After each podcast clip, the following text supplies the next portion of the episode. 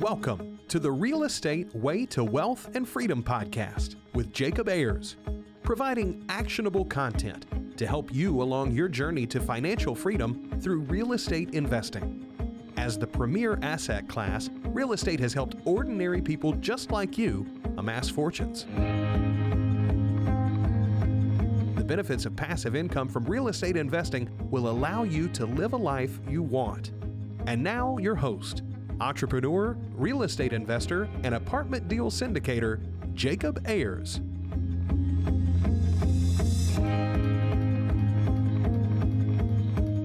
Hi, and welcome to the Real Estate Way to Wealth and Freedom podcast, episode 204. Hi, I'm your host, Jacob Ayers. Thanks so much for tuning in to this week's episode. I'm so glad you're here. I'm glad you're taking the time to invest in yourself and learn about real estate investing. Trust me, this is going to be a worthwhile episode today because we are bringing on guest Dustin Heiner. Now, Dustin is a real estate investor, father, husband, and host of the Master Passive Income podcast, where he shares information about how to build passive income income so that you can live the life you want. So, obviously, a lot of similarities between Dustin and what we talk about here on the show. So, without further ado, let's jump into this week's episode.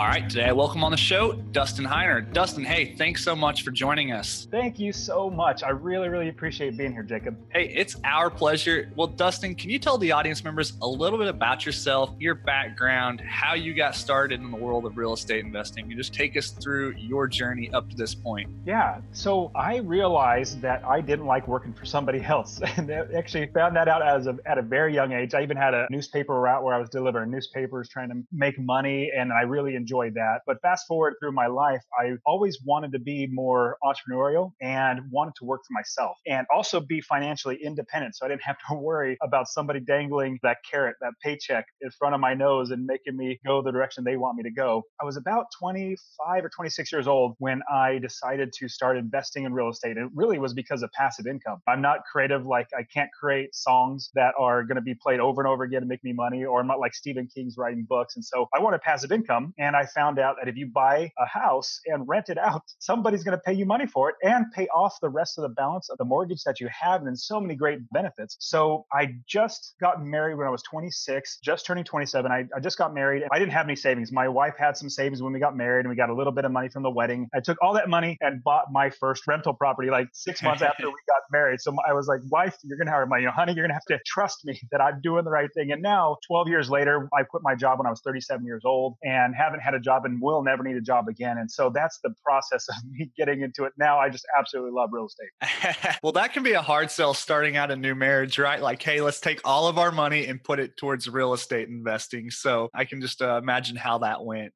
I was very excited that she actually said yes. She comes from a family that's very risk averse. You know, her dad was a teacher, her mom was a stay at home mom. So she didn't like the thought of risk at all. And so put my tip my hat to her because she wasn't really on board until I actually walked her through the entire process, how we're going to make money and all that good stuff. And then she said yes. And then the rest is history. Now, what's great, the first property that I bought, I bought a really, really cheap property. I mean, $17,000 cash. So I took all of our savings, bought that home for cash for $17,000. And in order to get her okay with actually buying that property, property. I walked her through all the numbers. I walked her through everything, how we're going to make sure we're making money and people managing and all that sort of stuff. So that was the first property. So she had to know everything about it. Now, now I have 30 plus properties now. Recently, I bought three single family homes and a duplex off of an investor. Didn't tell her about anything. I just said, Hey, babe, we just bought three single family homes and a duplex. She goes, okay, good. Because she knows that the business runs well. We have a good system built. Yeah, I love that. So from going to from that very first $17,000 deal, running through all of those numbers, and now you're just casually mentioning hey, we just added five units to our portfolio, exactly. but what's for dinner, right? Exactly. Yeah. So that's awesome. Well, uh, kind of step back for a second and talk us through that very first deal. I know you mentioned you weren't you know, like a creative guy, you weren't a Stephen King, or you weren't going to you know write next hit song. So with that, why real estate? What was it about real estate that drew you to that? So I've always been into building and properties in general, not necessarily like buying and selling real estate, but my dad was a contractor. So when I was in high school, I was framing houses on slabs in the 110 degree heat. So I was always just around building single family homes and everything. So I always had the idea that it'd be great to be a part of that. And as I was getting into jobs and realizing that working for somebody else is horrible, I thought, let me look at real estate. But then I did read the book Rich Dad Poor Dad and fantastic book that really got me started on the passive income idea. And then from there, I saw that what Robert does is he buys rental properties. I said, well, I might try that. And so I just took me down the path of trying to learn as much as I could in order to buy that first property and get it rented. Yeah, awesome. So it was really like that need for doing something on your own, generating that passive income, Um, having that asset class that pays you every month is really kind of what it seems. Just like a lot of people, that's why many people get into it. Oh yeah. So my ultimate goal was to quit my job. Like I literally wanted to never work for somebody again. That was my ultimate, ultimate goal. And every single step in the business was in that direction. And so every bit of sacrifice we met or made, my wife and I. So for eight years, we sacrificed as much as we could. Like our only one vacation would be driving from California to Phoenix to see the in-laws and everything else. I wouldn't do anything else because I would think that one extra dollar is one less property I could buy. So what I, when I first started, I was living in California. I now live in Phoenix where my in-laws are, but I started investing when I was in California. And the first property that I bought was in Ohio. And the reason why it was in 2007 when the market was crashing and everything, or right before it crashed, I didn't see it crashing. I realized in California, it's really, really hard to make cash flow. I was trying to run the numbers and it just wasn't working out, especially where I was and all the other areas in California. So I just branched out. I said, hey, somebody has to live other places. So, anyways, went to Ohio, bought that first property for cash for $17,000, got it rented out. I think it was rented for $550 a month. I still actually own it. Still works really well for me. Yeah, awesome. So, kind of walk us through that mindset when you were going to buy that very first property across the country, $17,000 in a down market, which you didn't realize was on a downward spiral, I'm sure at the time. Walk us through the numbers, walk us through the mindset, just walk us through that whole deal. Yeah. So, this actually was not the down yet, it was still going up. And so I thought, wow, there's properties that people can buy for like seventeen to twenty thousand dollars to twenty five thousand dollars. And I thought, man, that's cheap compared to California price, two hundred fifty thousand dollars for a sure, yeah. Family and so I thought, you know what? Let me go ahead and try it. So what really came down to it was I was so determined. Like I'm persistent and I'm stubborn and I'm determined. I like I need to make this work. I'm so tired of working for somebody else. And so I was looking all over the country. And out of all places, I found the property or a few properties on eBay. I don't know how I found properties on eBay, but I actually did. And the fear of buying that first property really set in because it's so far away, you know, three, four thousand miles away. And I literally cannot see it. But I knew there's probably had to be be a way that somebody else would manage it and all that stuff. So I started really branching out. And this is just before internet really started taking off and helping investors like us. Like nowadays, it's so much better to invest out of state. And so I literally flew there because uh, my wife was so concerned about buying a house so far away. So I had to fly there. I saw maybe like five properties, talked to property managers, talked to realtors, tried to build my team around me. And as I was doing that, I got more comfortable with, okay, here's $17,000. Like all of our life savings, like this is it. Let's buy it that property. And so that's how I got past the fear was really educating myself in the numbers and the processes and building a business and a team around me. And then at the same time going there, flying there and seeing. In fact, that was the only time I've actually flown to see properties. I have 30 plus properties now, and I've literally only seen that one. The first one I bought, the other ones I haven't actually seen until, like I was telling you, Jacob, in Houston, I went and saw it two years ago. One property that I have specifically, I went there because I was, hey, let's go check out that one property, but I didn't physically see it before I actually bought the property. So every everywhere I invest, I don't fly there anymore. I just trust the other people, everybody on my team to tell me the right things about the property. Yeah, sure. And I love what you said there. You're hedging this risk with education. So you're going there, you're learning all these numbers, you're building your team, you're kind of becoming more familiar with the market. You're able to kind of reduce your risk that way. And I think it's really important to just kind of draw out and highlight for our audience members who are maybe thinking about investing out of state. We've got a lot of audience members that live in California and are almost forced to invest out of state. So maybe they're in a similar position. And I think think that's uh, really important to note there. Yeah, absolutely. It's absolutely possible. And that's something that I really love to do is finding a whole brand new area of the country to invest and mm-hmm. start implementing and building a business there and then buying the property. So I, I equate it to something like this. Imagine you have a convenience store. You're starting a business. It's a convenience store. Well, there's a lot of work to start the business. Everything from making sure you have the right vendors, make sure you have a bank account, you have the right legal structure, make sure you have employees, make sure the business is set up. And one of the last things is you get the inventory inventory inside your store. And so the way I equate it is I'm building every single place, new area that I, the country that I invest. I have to build that business first around that city or that area that I'm going to invest. And then from there, each one of those properties that I buy is like an inventory. So imagine like a candy bar. One candy bar is an inventory that I put in my store. Same exact thing. Each property that I buy, one, two, three, four, that's just another inventory in that business. So the biggest thing, the biggest tip I could give everybody is build the business first before you actually put offers in on properties so that they can do the work, verifying that the property looks good, inspecting it, telling you how much it's going to rent. The bad thing is you don't want to buy a property and then have no property managers want to rent it because it's a bad area of the country. yeah. So yeah, that's the way I do it. Well, Dustin, when you're looking at out of state properties and out of state markets, what are you looking for exactly in terms of both markets and property types? Walk us through your kind of philosophy there. That is a fantastic question. And I get a lot of people talking about many different aspects, but this is what I shoot for. I shoot for as little money, and it's easy to say this, harder to do, but as little money out of my out of my pocket as possible for as much money coming back in my pocket every single month in passive income. So I'll give you an example. Like if I could find a house that is in the Midwest, which I found is a decent area, a really good area of the country to invest in the Midwest, you can find properties for fifty, sixty thousand dollars, and they'll probably rent for maybe eight hundred dollars 850 somewhere around there. That's a decent return. That's less money out of my pocket. So the criteria that I use and I tell all my students is shoot for $250 or more per month in passive income after all your expenses. And you're going to be sitting really, really well. And you're not going to have to worry so much about the evictions or the market economy dropping or anything like that. But I know it's hard to do. It just takes more work. I just know that I've bought properties that I have basically maybe 100, $125 in passive income every single month. Well, well, if it's just $100 in one year, that's only $1,200 in profit. And if you have one furnace go out there, that eats up your entire profit. So that's why I like to say, for me, I look for as little money coming out of my pocket as possible with as much coming in and a minimum of $250 in passive incomes because I don't invest for appreciation. I invest for passive income, monthly passive income, so I can quit my job. Yeah, sure. So you're looking for that passive income, step one. Step two, you kind of have to build this team, like you mentioned, like you're synonymating it to this convenience store. So you're going into a new market, it might be the very first property you've bought in, say, Houston. So, what kind of team members are you developing there to begin with?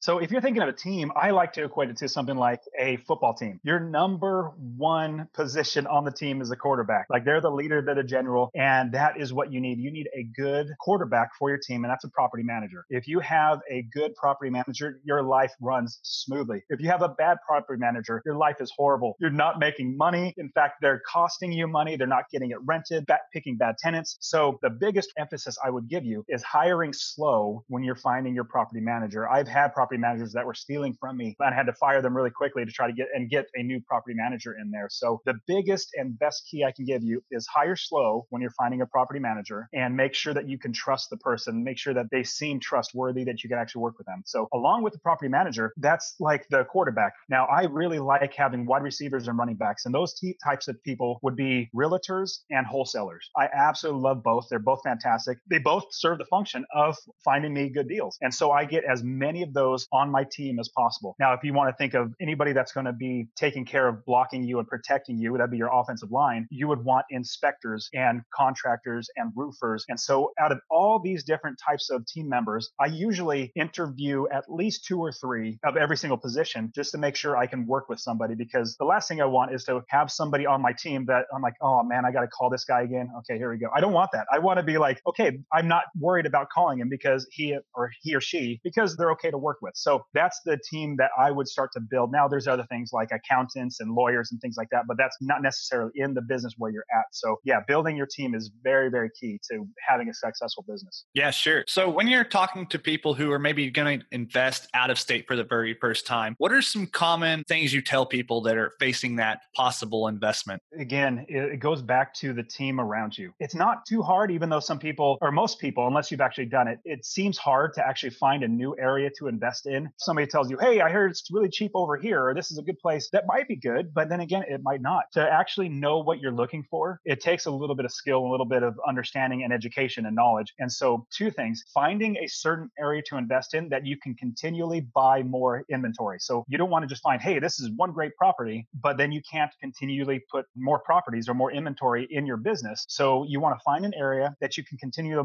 buy more properties that are going to be in your inventory. The other thing is really the number one thing. And I get students all the time saying, Hey, how, how about this property? These are the numbers. This is what it looks like. My first question back to them is, What does your property manager say? And sometimes, or say almost half the time, they say, Well, I haven't asked. And then my question back is, Have you actually even asked them in the sense like, Have you hired them on? Are they a part of your team? And if they say no, they don't even have a property manager, I say, Well, you're putting the cart before the horse. You got to get property managers, somebody on the ground that's actually going to give you good understanding of the market. If they're willing to manage the property, how much it's going to rent for. So basically, building your team before you start investing is the ultimate key that I can give you. Yeah. And one thing I've seen, Dustin, I'm sure you've seen it too, is it might be a bit counterintuitive, but you really do need that relationship with the property manager before you ever have the property, right? So it's okay to go to a property manager and say, Hey, I'm looking at buying in the area. What types of properties or what types of areas do you specialize in? Do you have any recommendations on certain geographies of the city, property types, different kinds of market insights? You can go to that property manager before you've ever got a property in that market. That is absolutely right. I love talking to my property managers, especially when they say, because they have their finger on the pulse. They know other investors that they're working with, and they'll say, hopefully, if they're good property managers, they want you to succeed because they make money when you succeed. So they're going to say, this is a hot area. This is a good area to stay in. This is not a good area of this whole entire city. This is up and coming. Here's one key that I'll give everybody. If you don't live in the area, you won't necessarily know where crime and problem areas shift because over time, problem areas shift. And so when I started, when I, the very, very first property that I bought, I bought in the southeast corner of this particular city and the crime was in the southwest. Well, over 10, 12 years now, the crime shifted over now. So it's in the southeast. And I just bought it and I didn't really have a good idea. I didn't know to ask questions and really build the business well. And so now I always ask property managers questions like that, like where do you see trends? Where do you see? So basically, they are your eyes and ears, and they're going to tell you as much as they can to help you be successful. Yeah, sure. Now, what other things would you have to tell people about possibly investing out of state beyond interviewing a good property manager, surrounding yourself with a good team? Any types of common pitfalls you see out of state investors making? A big one is really finding properties and getting excited about a property. If you're building that convenience store again, back to that analogy, and are you going to get excited about a candy bar that you're putting inside there? No, not really, because it's just part of your inventory. And so what people get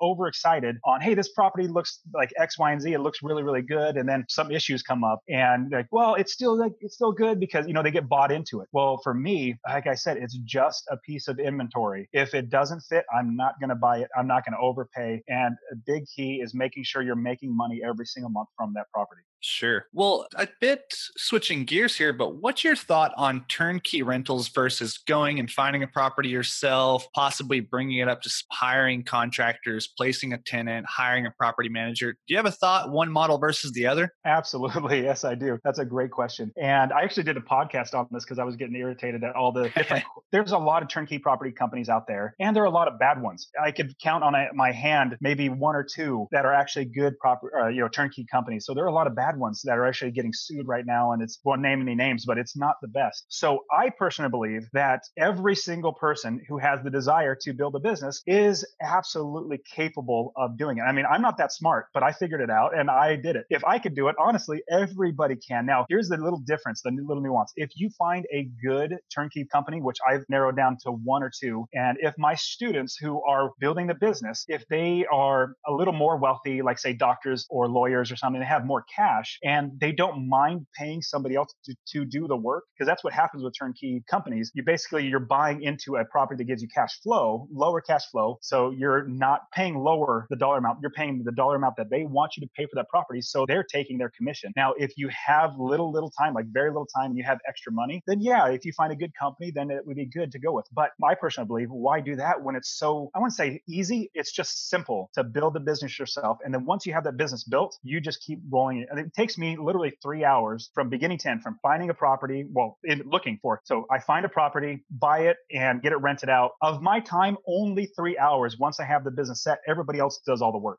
Yeah, well, let's kind of dig into that. What are some good systems, processes that you have in place for helping you invest out of state? Because you kind of can build a process and go apply it to Indianapolis, go apply it to Houston, go apply it to wherever, and kind of just rinse and repeat that process, if you will. So, walk us through some things that are working well for you. A big one would be utilizing the internet. Like I said in the beginning, the internet, when I first started, was nowhere near as good as it is now.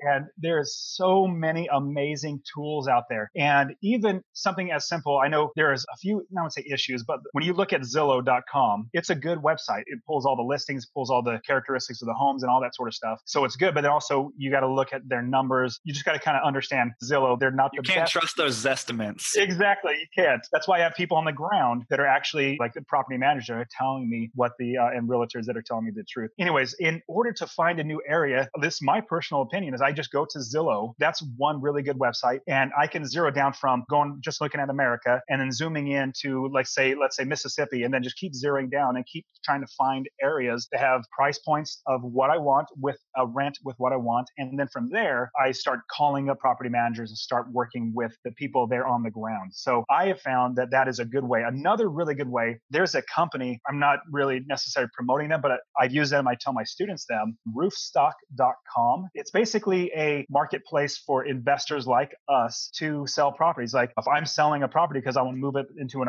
apartment complex or something like that, well, then they'll list it on there. They do a really good job of showing all the pro formas, the income expenses. They even run inspections and they basically run everything that you would normally do yourself. Obviously, you should do your own due diligence. Don't just take what they say, but it's just another great, great tool that's free. So roofstock.com, zillow.com is really, really beneficial. Oh, and one other one I'll quickly give you. I definitely don't mind talking about this company because they're terrific. If you manage the property yourself, because I do manage a few of them myself just because I know the building and I, I know everything about the tenants and everything. Cozy.co. Cozy is a company that is absolutely free for property managers like our um, landlords like us and property managers and all the income expenses people can pay online. They run background checks and it's so great. So cozy.co is another really, really great free tool. I'm pretty frugal, so I like using free things and Roofstock, Cozy, and Zillow are all free. Yeah, great stuff. So yeah, some really good uh, resources there that allow you to kind of go into a, a new market, analyze it quickly, see where those price points that are going to return that price point, that rent to value ratio that you're looking for there. And then you're able to kind of look a little bit deeper into deals, find deals that work for you. And of course, that's when, you know, really kind of start putting some boots on the ground, trying to get those connections with property managers and realtors and wholesalers and contractors and, and the whole team there. So yeah, you know, it's a process that you can kind of start to build and improve over time. And, you know, you can take it from one place to another and apply it. So I'm really big on systems and processes and procedures. So good stuff there. Awesome. Yeah, same here. I've grown accustomed to not having any responsibilities personally. Like I just go to the gym, come home, have breakfast with my family and just hang out all day and maybe write a blog or do a podcast. But I love not having any responsibilities and putting in place systems, like you just said, that's the best way to do it. Yeah, sure. So when you're looking at these uh, investment properties, why did you originally kind of settle on single family homes? And what's your philosophy in terms of scaling your portfolio there? Are you good with, you know, kind of where you're at? Are you looking to expand exponentially? What's it look like for you? So I wanted to make sure that, like I said, the ultimate goal was to quit my job. Like that was the absolute, I needed the fastest way to get there. Now I know buying apartment complexes is syndication. It's absolutely fast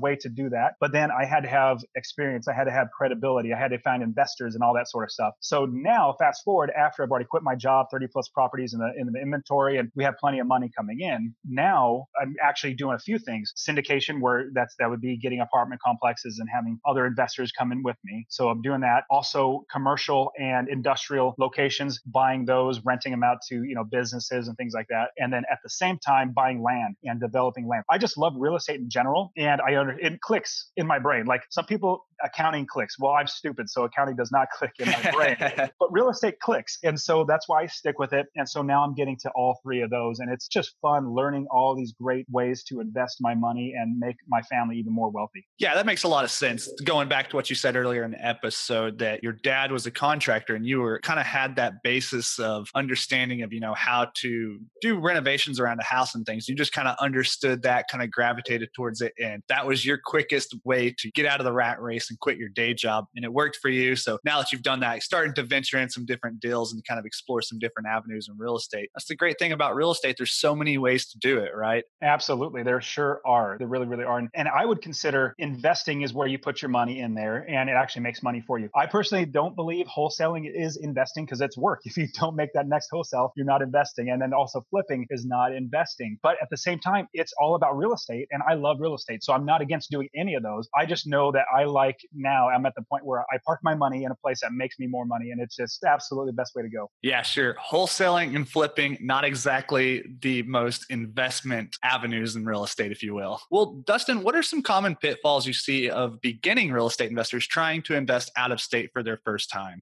A common pitfall would be jumping the gun, or basically putting the cart before the horse, buying a property before they actually build the business. Now, I have one student in particular that I'm thinking of. He's got a great head on his shoulders, but when he started working with me as a coaching student, he already had, I think, three properties under his belt. And now I'm helping him realize that there's a better way to do it. So he jumped the gun and now he's somewhat paying for it. It's a rather bummer. I even have another student that did the exact same thing. And so I try to help them to understand that there's a step by step process in order to do it right. It's everything from building the, you know, finding the area, building the business, running the numbers, finding the property, buying it and all that. And then actually having, picking good tenants, doing background checks. Like one big tip I'll give everybody. If you're not doing background checks on every single one of your tenants, you must do that. I'll give you one story. I had one property. I never really did background checks. I was like, oh, it's, you know, $35. That's going to be another expense because the tenants, potential tenants didn't want to pay that. And I started realizing, well, it's going to cost me $1,800, maybe $2,000 to turn over a property, getting a bad tenant in there. I might as well pay $35 to find a good tenant that's not going to cost me $2,000. So sum it all up. I had one potential tenant apply on paper, looked fantastic, looked absolutely great. And then I ran the background check. It turns out she had been evicted four times in the last three years. And I said, I am not going to be the fifth time. So I passed on her. So absolutely do background checks. Yeah. If I would have just done background checks, like starting out as a real estate investor, Dustin, I would have saved myself a couple really big headaches. So oh, man, yeah, yeah, it's a lesson learned looking back. Yeah. It's one of those things you've got to be doing it. It's a very low expense to do it and will definitely prevent you from getting into the wrong tenant, which can really make or break your whole real estate investment. Well, Dustin, when you're talking about investing out of state, it kind of takes a bit of a certain mindset to be able to kind of overcome that fear and buy a property several thousand miles away. Or what kind of tips would you have to somebody in just terms of like their mindset and perspective on things to be able to successfully invest out of state? That is actually a fantastic question. I recently did a podcast episode, a couple of them on that, because it just that exact specific thing was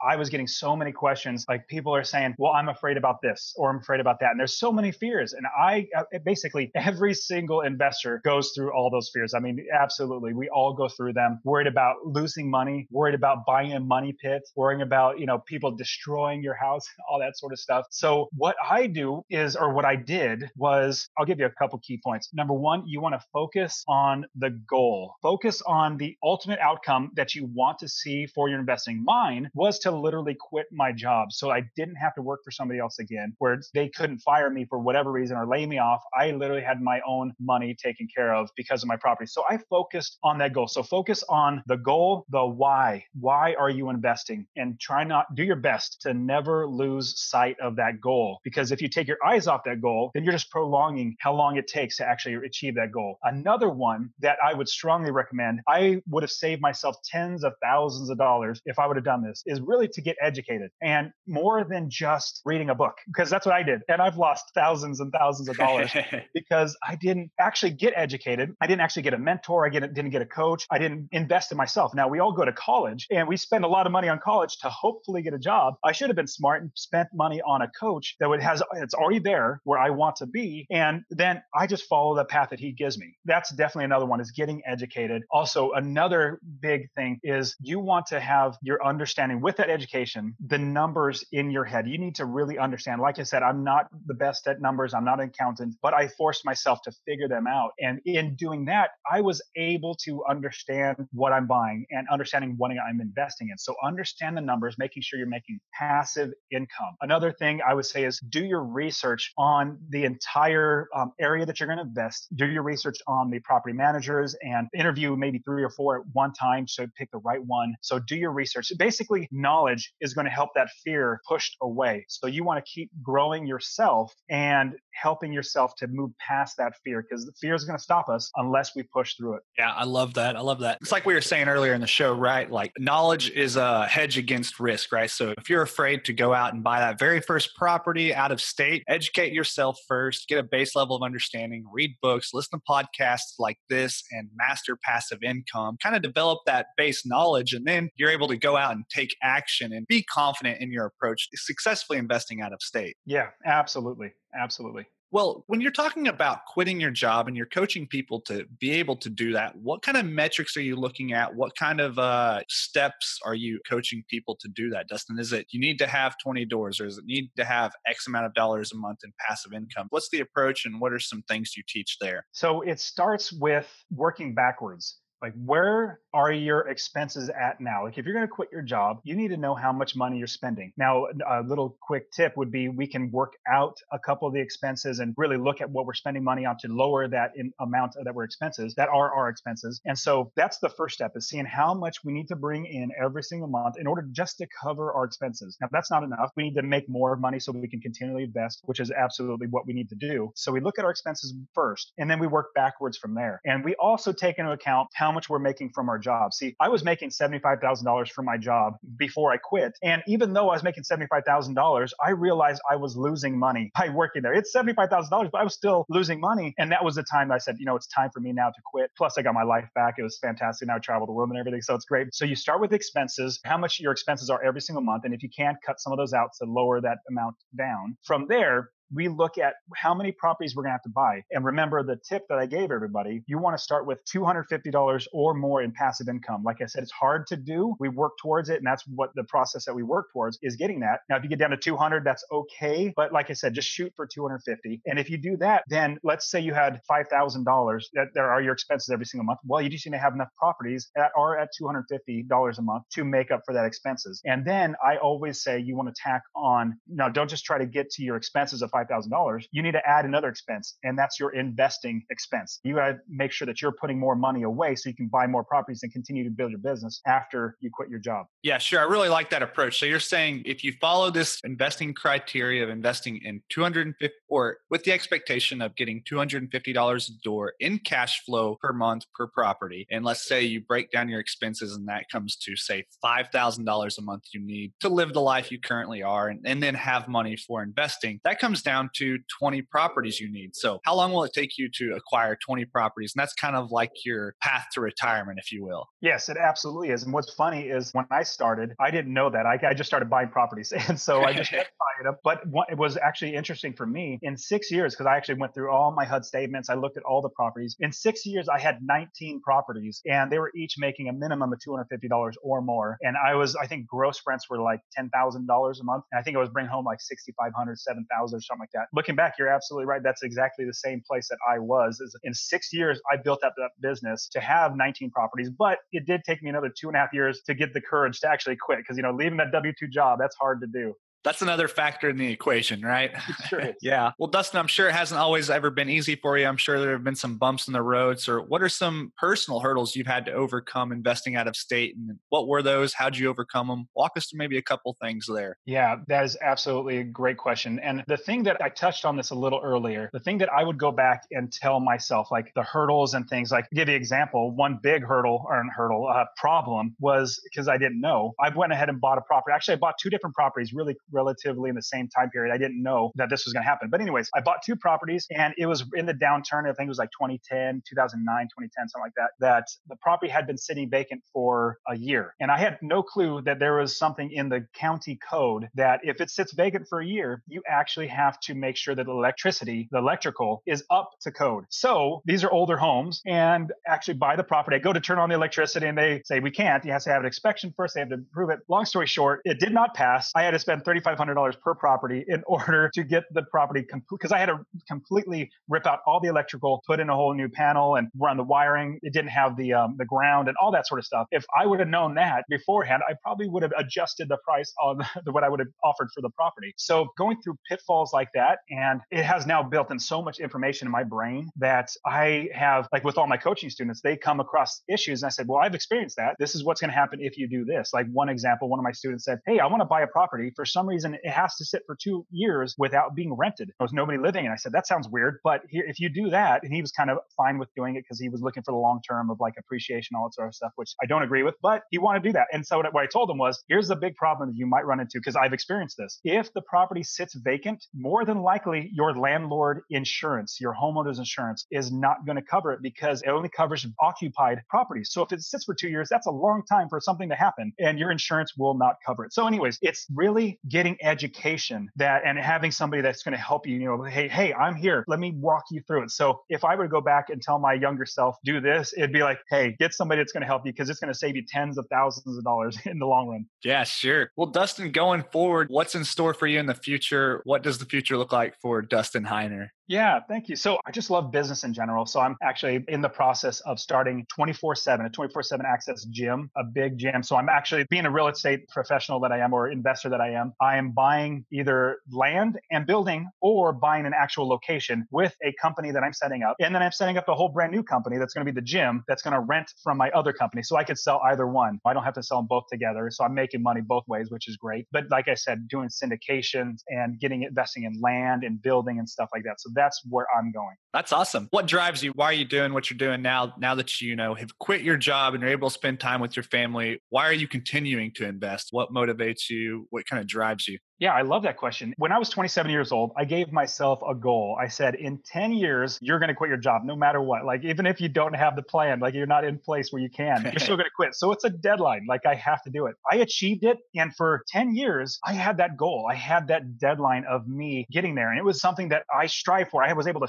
sacrifice for and push for. Now, after two plus years of not having a goal, like it was accomplished, I started feeling like, man, I need a goal. I need something to shoot for. So now my new goal is to make $1 million a year in profit from all my businesses. And that's the, that's what's, it's not that I need the million dollars. I have plenty of money now, which is praise the Lord. It's great that I have plenty of money. That's just a metric that I can use to say I've achieved my goal. And plus I can help serve more people with that more money. So yeah, that's what I'm striving for because I'm a driven person and I need something like that. I can't just play video games or just goof off all day. I have to be doing something productive. Yeah, sure. It's always helpful to have something to shoot for and strive towards, even if it's well beyond maybe what you think you can even uh, achieve. So, yeah, I love that, that million dollar profit a year per goal so that you can turn around and continue to help people achieve what you've achieved. I think that's really important. Having those goals and having those reasons why is a really important thing. And as a real estate investor, absolutely. Well, Dustin, hey, it's been a lot of fun kind of talking with you, learning your journey, and seeing how you've made out of state investing work for you and how it's allowed you to retire and live the life you want and give back and do things that interest you. So, a lot of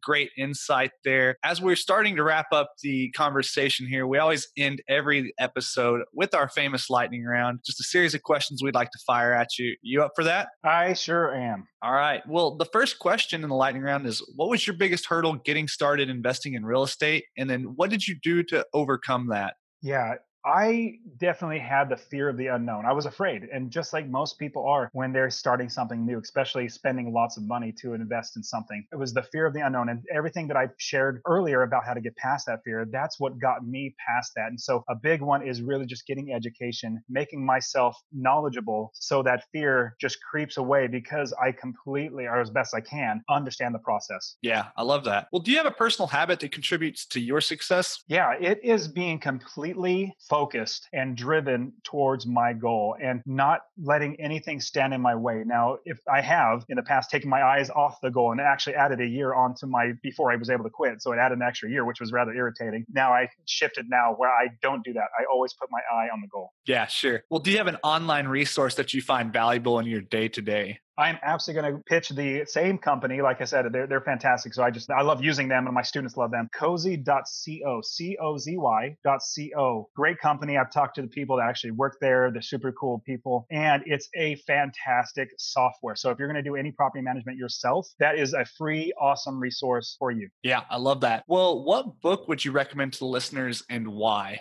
I have a number of books that are like self-help that are fantastic, but one that I would say is probably one of the best ones outside of Rich Dad Poor Dad, which was a big book for me to help down the path. This book was great. It's called Richest Man in Babylon. Absolutely love that book. It in story form really helps you understand principles of money that's been around forever. Yeah, yeah, I, that's a really good one. A classic. It's by uh, the last name is Clason. We'll link that book in the show notes. Our audience members are interested in picking that up. Last question in the lightning round, Dustin. If you were to give advice to your 20 year old self to get started investing in real estate, would you go back and tell yourself? Yeah, I would absolutely go back and tell myself to work to get knowledge. Don't work to earn money. Here's something that's actually kind of funny. I invest in my education. Like I go to conferences. I, I basically just try to help myself to grow. And that's where my money goes, aside from my properties and building my business. And what I would actually do in order to work to get knowledge, I would literally pay Warren Buffett money to work for him. Like I would work and pay him money just to work for him because all the knowledge and wisdom I would get from that guy, I would make money. So that's what I would go back back and tell myself is don't work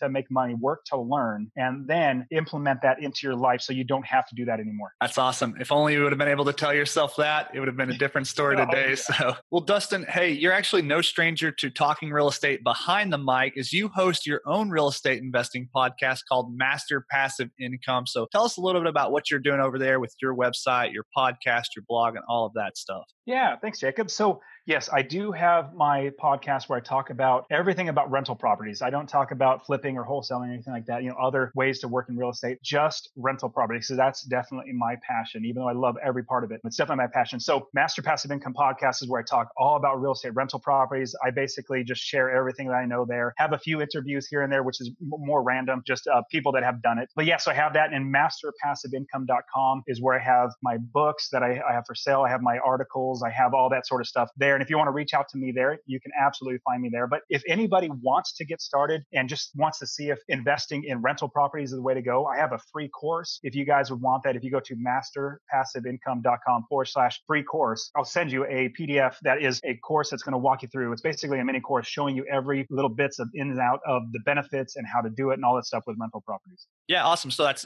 www.masterpassiveincome.com slash free course. We'll link that in the show notes if our audience members are interested in picking that up. Dustin, hey, it's been a lot of fun having you on the show. As we're wrapping up here, any parting piece of advice or guidance for audience members or anything I should have asked you that I didn't? So, one last thing would be thinking about the cheap rental properties that are out there because there are cheap rental properties. You can buy them for like $4,000 and but there are some pitfalls that I had to learn. Like it literally took me 7 or 8 years to realize how to buy those properties right. So, in order to buy those properties right, you, there are some things that you need to learn. So, before you jump into that, come talk to me or come check out my blog. I have some free articles there to hopefully mitigate a lot of problems that you could potentially run into. Yeah, awesome. Love that. Well, Dustin, hey, thanks for all the great actionable advice you've provided, all the resources, all the knowledge. We'll link all those resources we mentioned in the show notes for audience members are interested in learning more. Hey, really appreciate you coming on the show today. Thanks so much. Thank you, Jacob. It's been a blast. Thank you very much. Yeah, awesome. Well, till next time, Dustin, take care. You too.